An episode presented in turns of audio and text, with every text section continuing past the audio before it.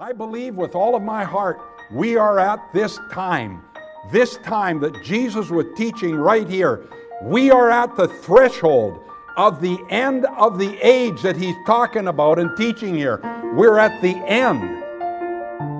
Truly an honor and a privilege for my wife and I, my wife Cheryl, and I to be here in uh, Surrey, British Columbia. Like I said in the Sunday school hour, uh, my roots are in British Columbia. That's where I was born and raised here in BC, but not in Surrey, up in Quesnel, BC, between Quesnel and Williams Lake. I was raised on a cattle ranch there. I was raised breaking horses, chasing cattle, and uh, I was on a horse before I could walk, uh, propped in front of my dad, going out getting cattle. My dad was a true blue cowboy, top to bottom, inside out second, third generation rancher. If you'd see him, he looked like he jumped right out of a John Wayne movie. Um, he, was a, he was a true blue cowboy. He met my wife, uh, my wife, my mother, who was his wife, had become uh, up to Quesnel to teach in a, in a modern two room school, she was told. But when she got there, she didn't realize that one school was, one room was seven miles from the other one. And uh, that's where she uh, started teaching, and that's where she met my dad and got married. But she's actually from down in this area. In fact, yesterday, my wife and I had to take the opportunity here to go over and visit my grandfather's garden estate called the Glades. I don't know if any of you know seen the Glades, but it's just down towards the border there the Glades Garden. That was started, founded by my grandfather. And uh, whenever we get out in this area, we go there. Now it has been gifted to the city of Surrey. So the city of Surrey has it. So if any of you want to go and see, and there's a lot of uh, uh, plants and things with my grandfather's name on it. One in particular called the Stevens Orchid.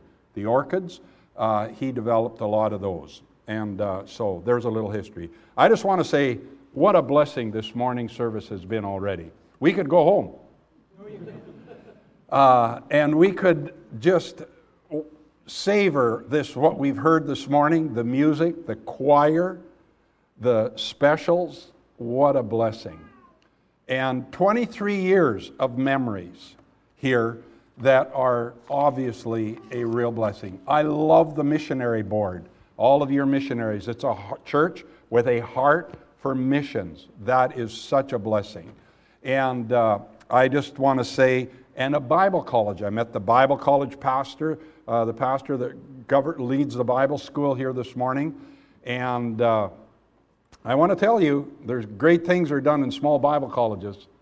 I started, I started attending a Baptist church in 1979 and that, that church had a Bible college, very similar to this, a small Bible college. And after coming to the church for a few Sundays, uh, I asked the pastor, I said, would it be okay if I sat in on your Bible college classes? And they had Bible college classes in that Bible school. It started 7 o'clock in the morning and they were over at noon. Now, I was a pilot, commercial pilot, flying uh, then, but in the wintertime, it was January, it was kind of a slow time. And so I wouldn't have to be at the airport, you know, unless there was a need. So I asked him if I could sit in on the Bible college classes because you see what had happened to me. I had been saved. I had gotten saved. I shared in the Sunday school hour, and uh, I had started, you know, I was, after you're saved, there's a hungering in your heart for God. There's a hungering in your heart for the Word of God. And there's a hungering in your heart to be with God's people. Now, I wasn't raised in any kind of a church or any, didn't have any church background up there in the, in the cattle country of BC. There was no churches, nothing. I didn't have, wasn't a Catholic, I wasn't a Protestant. I was a nothing, okay? And, uh, but thank God for that song that we sang this morning, He Sets Us Free. He takes nothings and makes something out of nothings, folks. But my journey, my real journey, started connecting with a Baptist church 1979, and then sitting in with the pastor's permission to audit, called auditing, his, the classes. So I would go at 7 in the morning and I would sit. And I loved it every day, listening to Bible. I'll tell you, Bible college was a life changing experience. So then I said to the pastor, after a while, I said, You know, I think I would like to, I'd like to become, go to Bible college. Do you think I could? He said, Where? but he said, Fill out an application, submit it. And I, he said, I think you should be able to. And uh, so I filled out an application, submitted the, the application, and it was not very long. And he said, You know, if you want to come, you're welcome. You can come in anytime. In fact, you can come in on this semester. You'll have to do some catch up, but I'd already sat in quite a few classes. He said you'd, uh, you could probably do it. So I started in Bible college. Now, that was the beginning. I was admitted in the Bible college. I started going. My first, my plan was to just go to Bible college for one year. But after one year, it was so good, I had to go two years. And two years, I realized I still didn't know enough. I went three years. The program was four years. I finished it in three and a half years. And uh, after college, uh, then the pastor, they had a choir. The pastor asked me if I could join uh, them this year after Bible school on the choir tour. They took the choir and went and visited churches, and he asked if I would join them because I was in the bass section of the choir, and so I said I would, and it was on that choir tour in after graduating from Bible college, we stopped at a little Baptist church in McMillan, Michigan, out in the eastern, out in the U.S., Michigan, and uh, that's where I met my wife. And that was before you had texting and all of this, emails and stuff. Those days, you had to write letters with a pen, and you had to put a stamp on it and send it. And we did that for a while, and then we connected, and, uh, and uh, within two years, we were married. And uh, we've lived happily ever after, okay? And uh, here we are, in, and who'd have known when I went to that Bible college? Folks, I'll tell you, let God have His way in your life. You will never, you will not in your wildest dreams, believe what God will do with you. He's just waiting for you, you, to surrender to Him. All the will of God is, is just cooperating with God. That's all it is.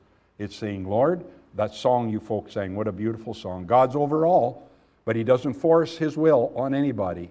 All He's waiting for you to say, I will.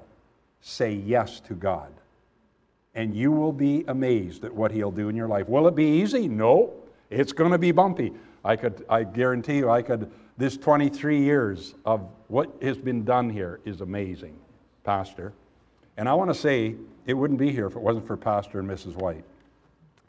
Uh, that's where the vision was birthed and where it began. I hope you, I'm sure you do, but I hope you share that from time to time. And anniversary time is a good time to do it share your appreciation to, with your pastor and his wife for their labor of love.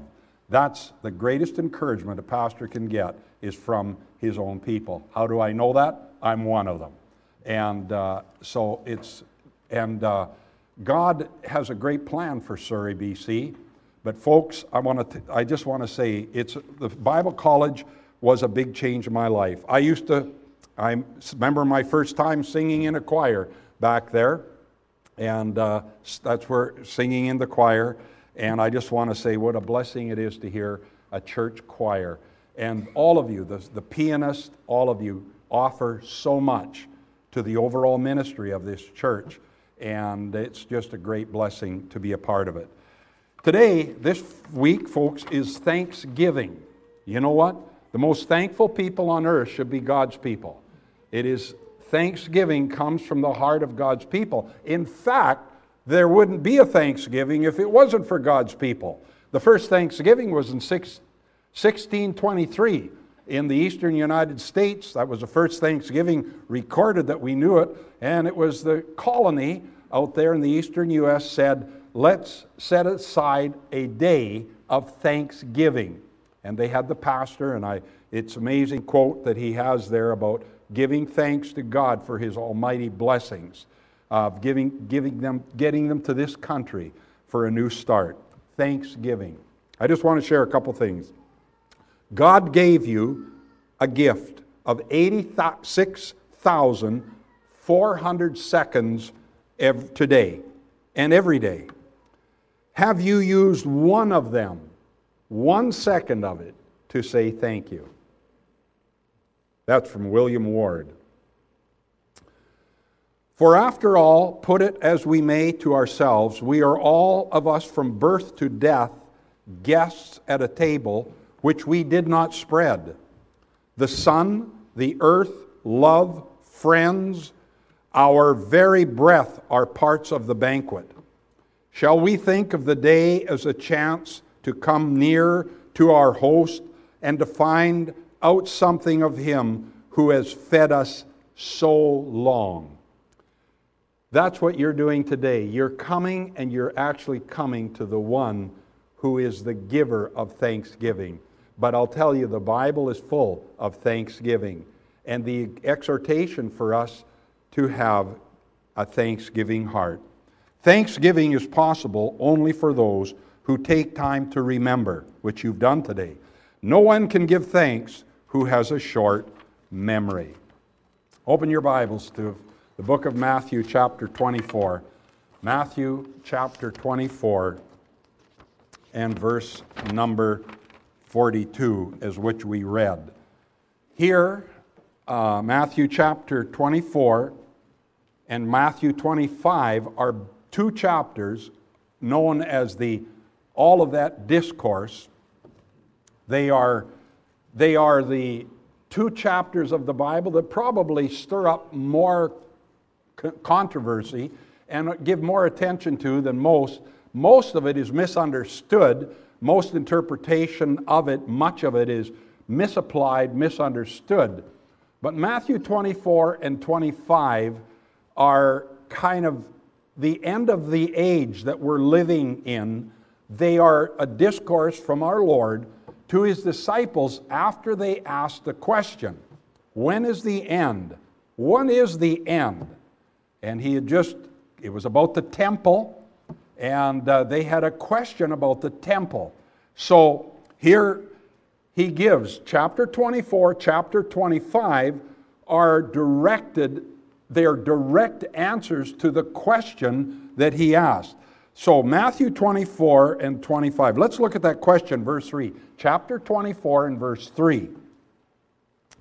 As he sat upon the Mount of Olives, the disciples came unto him privately, saying, Tell us, when shall these things be, and what shall be the sign of thy coming and of the end of the world. The end of the world. Now, that word world in our King James Bible has, is also, would be translated the word age. The end of the age. Uh, it's, he is, the, the disciples are concerned. They know there's an end of the age plan. And they're asking the Lord, there's a lot of questions in their mind spinning around about the end. Lord, when and what are the two things? When and what? The next two chapters are answering the when and what of the end of the age, the end. But our text is saying this. It's really all pivots around. These would be the key verses in this text. Verse 42 Watch therefore, for you know not what hour your Lord doth come. Verse 43 But know this, that if the goodman of the house had known what watch the thief would come, he would have watched and would not have suffered the house to be broken up. Verse 44. Verse 44 Therefore, therefore, therefore, anytime you see a therefore in the King James Bible, you always ask yourself, what is the therefore, therefore? There's two words in our English language, therefore and wherefore. Those two words always hang on something that has been said before in the context. Folks, you will never know the Bible, you will never get to a right conclusion if you don't study the Bible in context. If you do not study your Bible in context, you end up with a pretext. Out of context, you will be mixed up, confused, and never arrive at a good conclusion. It is imperative that we get context. The word wherefore, the word therefore, are contextual words that make you go back, go back and study and say, what is the therefore, therefore? What is the wherefore there? That is, gets you, see, so what he said from verse 1, from the answer to the question to here, is all this be ready. That's the challenge. That is the key to the whole context of what he's teaching to these disciples. He's saying, Be ready. Be ready. In fact, in verse 42, watch. He's got the idea here of standing on a wall watching for the enemy. It's a watch. Watch, therefore. The verse 43 is about a, a, picture of a man breaking in, a thief breaking into a house. He said, if you'd watch, if you'd have known what hour he's come, you'd have stopped it. Verse 44 says, Therefore, be ye also ready, for in such an hour as you think not, the Son of Man cometh. That's the whole idea. And it's the key verse of the entire two chapters, 24 and 25. Therefore, be ye also ready. Ready for what? Ready for what is coming. That's what. Now, this was taught 2,000 years ago. But I'll tell you, ladies and gentlemen, we are there. I believe with all of my heart we are at this time, this time that Jesus was teaching right here. We are at the threshold of the end of the age that he's talking about and teaching here. We're at the end. And ladies and gentlemen, I can't say it enough. We must make sure we are ready. And as God's people, we have got to be engaged in the work that He's given us to do. We've got to be watching and be ready. It is so important and imperative. We are. Let's pray just for a minute. Pray for God's help. Father, I pray in the name of our Lord Jesus, I come to you. Lord, this, I've never been at this church before in my life. I've never been able to visit and connect with these people like we are today. And we know before the foundation of the world, this day was ordained. This day was ordained for something and for someone. And Lord, I'm praying that the Holy Spirit of God will take these words and help somebody here today. I pray it'll help our pastor, the pastor and his wife. Lord, I want to be a help and encouragement to them, and I want to be a help to this church. And Lord, it's you that we ask that you would be my voice and my help for the glory of Jesus Christ and the edifying of your church and the building of the body of Christ. In Jesus' name, amen. And he says, so what he's, he's, he's, uh, the, the challenge is to be ready. Now, we have in our world just came through two brutal years of pandemic, mandates, and lockdowns. This summer was nice. It was such a nice change. We almost felt like we were getting back to normal again. But at our church, we have a decals that we've handed out for bumper stickers, and we've got them, we're putting them on, and there's man in our church. It is called Normal Isn't Coming Back, but Jesus is. And there's a picture of a lion on this, and we're sticking this on the bumpers of our cars. And every once in a while, we get a toot toot honk, and uh, Normal isn't coming back. Jesus is. It's true. Uh, we're having a nice summer, and I'm so thankful to be here with you today and uh, share this very special 23 year birthday today. But, folks, get ready. We're, there's trouble on the horizon. there's clouds building.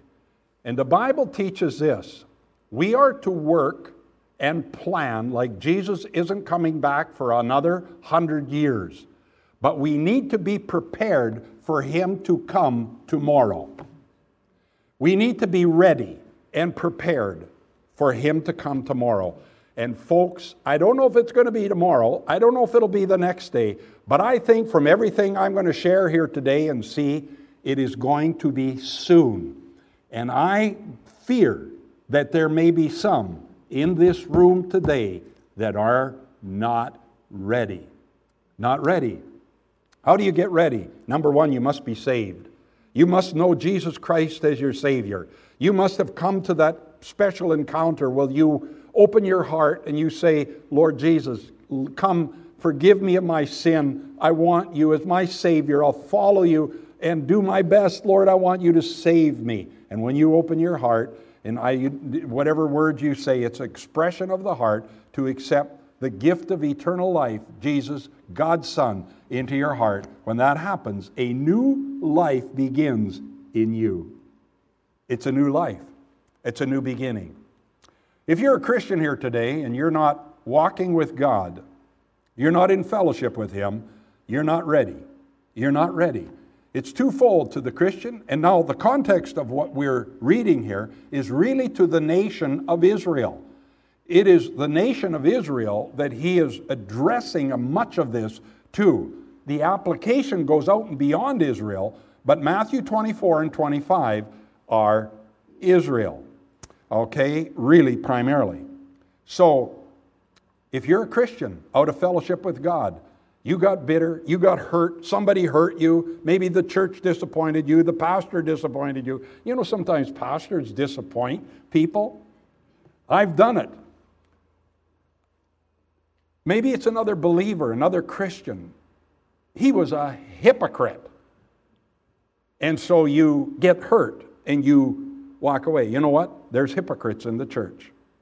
But that doesn't stop you from following God. It shouldn't stop you. You'll run into another hypocrite next week and one the next month. We keep our focus and our faith on following Christ with all our heart. And if you and if you allow bitterness in your heart, things in your heart to hinder you, folk, I'm just asking you, begging you, don't. You need to be ready when Jesus comes. You want to be clean and walking and in fellowship with God. The book of Second Peter calls it the day of an abundant, abundant entry, the entry into the kingdom of God. It'll be an abundant entry. And that's what we want to do. We, want to, we don't want to go in there ashamed. We want to go into his kingdom in fellowship with him here.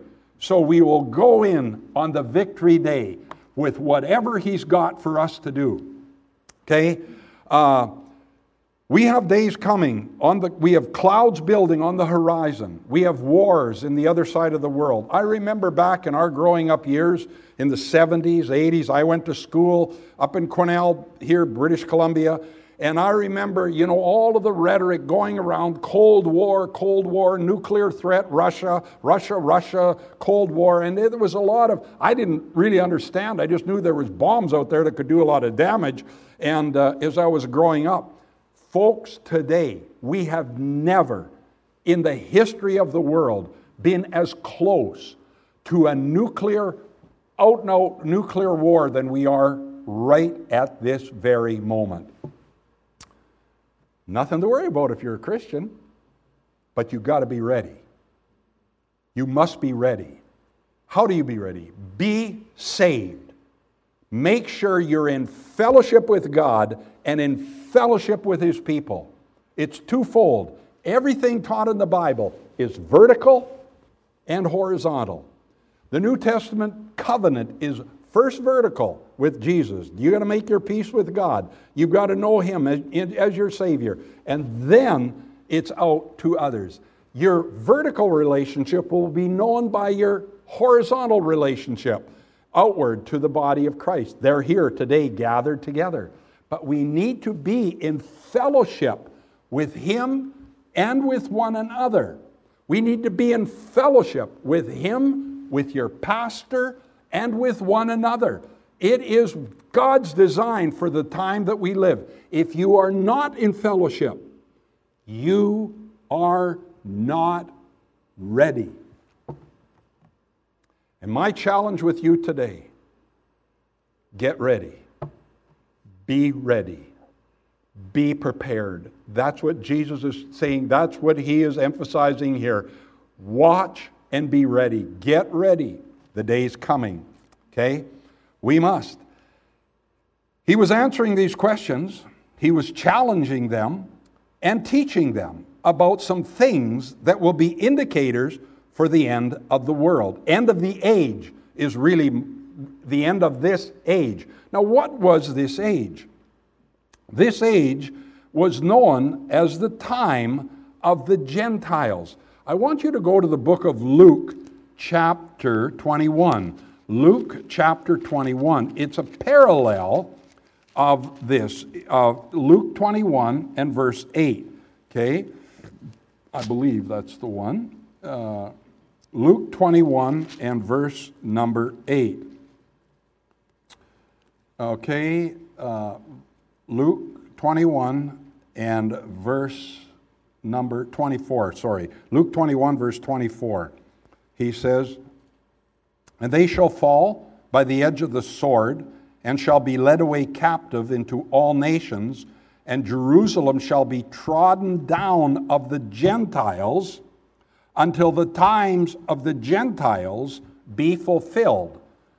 Now, this is a parallel to Matthew 24. Now, what Luke is emphasizing, there is two prongs to this teaching. One, in Matthew 24, it is teaching about the destruction coming upon Jerusalem in 70 AD. When Jerusalem would be totally destroyed, the Roman army would come down and besiege Jerusalem and destroy the temple, completely destroy the temple. Matthew 24 teaches that as well, what Luke has just taught here. But I want you to notice in Luke chapter 21, verse 24, until the times of the Gentiles be fulfilled. The times of the Gentiles being fulfilled is the time that we're living right now. For the last 2,000 years, we've lived in the times of the Gentiles, and it is just about to come to a climax. It's almost to the end of the age of the Gentiles. When the end of this time, the end of the Gentiles, then it'll be another dispensation called the time of the tribulation. That'll be the next seven years. And then from then, from the end of the seven year period, into the 1,000 year millennial reign of Jesus Christ. Now, the good news we have an amazing opportunities coming in the time of the millennium. And even, I want to tell you, we will not go through the tribulation if I believe the Bible is clear about that. Now, there's lots of oppos- different views on when the rapture is going to come and all of this. But Jesus uh, doesn't really address the rapture here, but he addresses being ready. We go up to 1 Thessalonians, 2 Thessalonians. Those are the two church authority books on the second coming of Christ. First and First Thessalonians, Jesus Christ comes for his church. Second Thessalonians, Jesus Christ comes with his church. Okay? First Thessalonians, he's coming for his church. The dead in Christ shall rise first. We which are alive and remain shall be caught up together with the Lord, and so shall we ever be with the Lord. That is the rapture of the church, known as the rapture. Second Thessalonians doesn't address that. Second Thessalonians, it's Jesus Christ coming with the church back to earth Armageddon, and then setting up his millennial reign of Christ. And folks, if you're ready, if you're saved and serving Christ here, you're going to serve him there. And the, how you serve him here, I believe, is going to have a relevance on how you serve him there. Every, everything we've done in our body as Christians will be weighed at a judgment and we'll be seen how you did, how faithful you were, and you will be rewarded, it says in 1 Corinthians gold, silver, precious stone, wood, hay, stubble. Remember that? Gold, silver, precious stone, wood, hay, stubble, and your works will be tried by fire. Now, back at the ranch up in BC, uh, here in northern, I remember lighting many fires. We burnt lots of bush, we cleared lots of land on the ranch. And there's one thing fire burns wood, hay, stubble. When you light a fire under gold, silver, precious stone, it's still gold, silver, precious stone, even after the fire has burned. And that's how our works will be tried. How your works that you've done every day, every year, serving God, someday it will be rewarded. And how your reward, I believe your reward, will then, your reward will be how you serve down here while you were a Christian. You say, I used to, but I'm not. Folks, you need to be ready. You need to adjust your life, get yourself back in fellowship with God. Getting yourself in fellowship. So, back to Matthew 24, he's got a two pronged uh, doctrine here teaching the 70 year destruction of Jerusalem, okay, the 70 year destruction of Jerusalem, and then the whole period of the times of the Gentiles. Now, he, he, he, he says to them, uh, what's going to happen? So he, the, the, chapter 24 and verse 1, Jesus went out and departed from the temple, and his disciples came to him for to show him the building of the temple. It wasn't just to show him the building of the temple, it was to question him about the temple. They had questions about the temple plan, the temple program, because they knew the age to come there was a temple.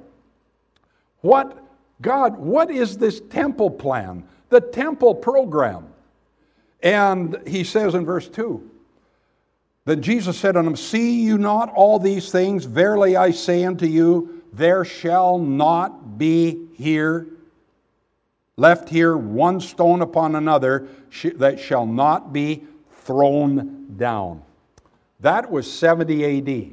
That was what happened to the temple in Jerusalem, 70 AD.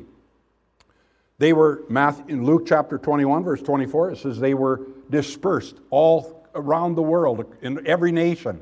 That happened. And it has happened until, until 1948. Israel was made a nation again for the first time in 2,000 years in 1948. 1948 triggered something that was addressed here in Matthew 24. Now, in this, there is, in this discourse of 24 25, there are four parables in this discourse, all about really preparation. Okay? There's two pictures in this discourse. There's four parables. There's the parable of the fig tree, there's the parable of the faithful and wise steward, there's the parable of the ten virgins, and there's the parable of the talents. The fig tree is about Israel.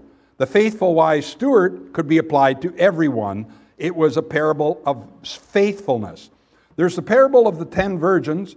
Five were without oil and five were. That is salvation, that is being prepared and ready with salvation. There's the parable of the talents. There was five talents, two were given to one, one to another, and one to the last one. Eh, two, there was five talents given, two talents given, and one. This is a ta- parable of talents in service, serving God. Okay? Then there is that was then there's the two pictures given in this discourse. There's the Noah and the flood picture given in Matthew 24, and then there's a picture of the sheep and the goats, sheep and goats and the judgment of nations. There are three applications. There's a 70 AD application. There's the tribulation time at the end of the period known as the times of the Gentiles. And there's the picture, the application of all hearers being prepared and ready. There is, fourthly, the call to be ready, both to nationally, to Israel, but also personally to everyone. Personal to them uh, in the future. The word saved is only mentioned here one time. It's very interesting, and it's been misunderstood, misapplied, so but it's here. Matthew 24, verse 13. The word saved, only once. But he that shall endure unto the end, the same shall be saved. Huh. So that's how we get saved. We endure to the end. We endure to the end. That's the only time you'd think, boy, if there's ever a time to put this clear, it would be here in this calamity discourse to tell people how to be saved. What he doesn't tell you here, okay, I want you to just go up to verse 14, or the next verse, verse 14. Uh, verse 14 gives you the clue. Verse 14, okay? He that endures to the end shall be saved. That's tribulation. That is talking about this terrible time coming. If you get through to the end, you're going to go into the millennial kingdom without dying, which many are going to die. But look at verse 14. This is really, really, really interesting. This is an end time sign. But this gospel of the kingdom shall be preached in all the world for a witness unto all nations, and then shall the end of the age come. He's answering the question for these disciples When's the end? When's the end? He says one of the things is the gospel is going to be preached to all nations. That's why we got to get to work. We've got to get to work. You know, my wife and I, yesterday we went to the Glades, and I was a little boy uh, growing up, about 13 years old. My mother took us on an amazing holiday. We got on a train in Quesnel, BC, and we rode that train all the way down to Vancouver. My uncle picked us up, and they lived in White Rock, and they took us over there and we spent a few days. We went down to the beach and we played in the water and the ocean, an ocean. We actually saw the Pacific Ocean. Okay, it was like a big adventure for guys from a cowboy ranch up in BC for 30, to do that, to come down. So I said to my wife, I said, let's go down there. Let's just take a drive over to White Rock. And it'll bring back some memories when I was a little boy and see if I can find my aunt's house. We went down, and I don't think we couldn't find her house. I, it was, we were close, but I couldn't. Maybe it's not even there anymore. It has changed so much. But, folks, one of the things that I could not leave there was the people, the multitude of people. Boy, we at our church every Saturday we go out handing out tracts. We call it tract evangelism. We're part of a, a program, uh, program, I guess it's all churches are called Fill America and Fill Canada. And we are, it's every Saturday we go out with, and we go out to the parking lots, all the mall parking lots, wherever people are. And we just give tracts. Here's something for you to read. This is a message that will change your life. Some say, I'm not interested. But it's amazing how many people say, Thank you, thank you, thank you. They take that track, and you just never know. We've had people come to our church because of that tract evangelism going out and uh, getting out. But in White Rock yesterday, the multitudes of people. I couldn't help but think of the verse in Matthew. They, he looked into the multitudes and had compassion on them. And they were like, they were like a sheep, sheep with no shepherd, fainting. That word fainting in that verse, means they don't know where they're going. They're all mixed up and confused. You can see it the way they dress, the way they act. You can see we're in a world of confusion and chaos. And you know what? The only answer is Jesus Christ and the gospel. Ladies and gentlemen, our churches need to see in this hour we need to be engaged in evangelism. I know you folks are, but some maybe aren't. It's a chance. You know what? Once you know that you are ready, our job is to help other people prepare and get ready. They can't without the gospel. It's impossible for a person to prepare without hearing the gospel. The gospel is the key. It doesn't matter who you are, where you are, how old you are, how young you are. It is the gospel that gets us prepared and ready for what is coming. Are you ready? Are you ready? Are you prepared? If you're not, I say today is the day to prepare yourself. Christian, if you're not prepared, if you're not walking in fellowship with God, maybe you're a visitor here and you, you've been out of fellowship. You've just come. I'm challenging you to come today and reconnect and fellowship. How do you get back in fellowship? First John. First John teaches us if we, if we confess our sins, he's faithful and just to forgive us our sins and to cleanse us from all unrighteousness. That's how you get back in fellowship. Okay? Verse 7 comes two verses before that, and it is uh, we have fellowship one with another, and the blood of Jesus Christ, his Son, cleanses us from all sin. It's interesting that verse 7 comes before verse 9. Connecting with the fellowship is where cleansing begins. Where cleansing is finished is when you confess your sin. That's where cleansing is, is completed. Folk, if you're here and out of fellowship with God, come back. You know, revivals, revivals start when God's people get right with God. That is where revival begins. And you know what Surrey, BC needs more than anything in all the world? We need revival. Your church needs revival. A revival, a bursting forth of God's grace. Revival. I wished I had more time, but we'll have more time after later. I'm I'm share some more things with you uh, after. But ladies and gentlemen, I plead with you, if you're not saved, if you don't know Jesus Christ as your Savior today, if you feel that prodding in your heart, that is God saying, Come. He's saying, Come. Christian friend, if you're at a fellowship with God, there's no time to fool around, no time to think another day, I'll do it later. It's now. We are at the end of an age. We're at the end of the most important age in all of history. We're at the end, the climax of the times of the Gentiles. My question to you today is Are you ready for what is coming? Let's pray. Pastor. Thank you for watching the message today. We invite you to join us again every Sunday and Wednesday for more inspiring messages from God's Word.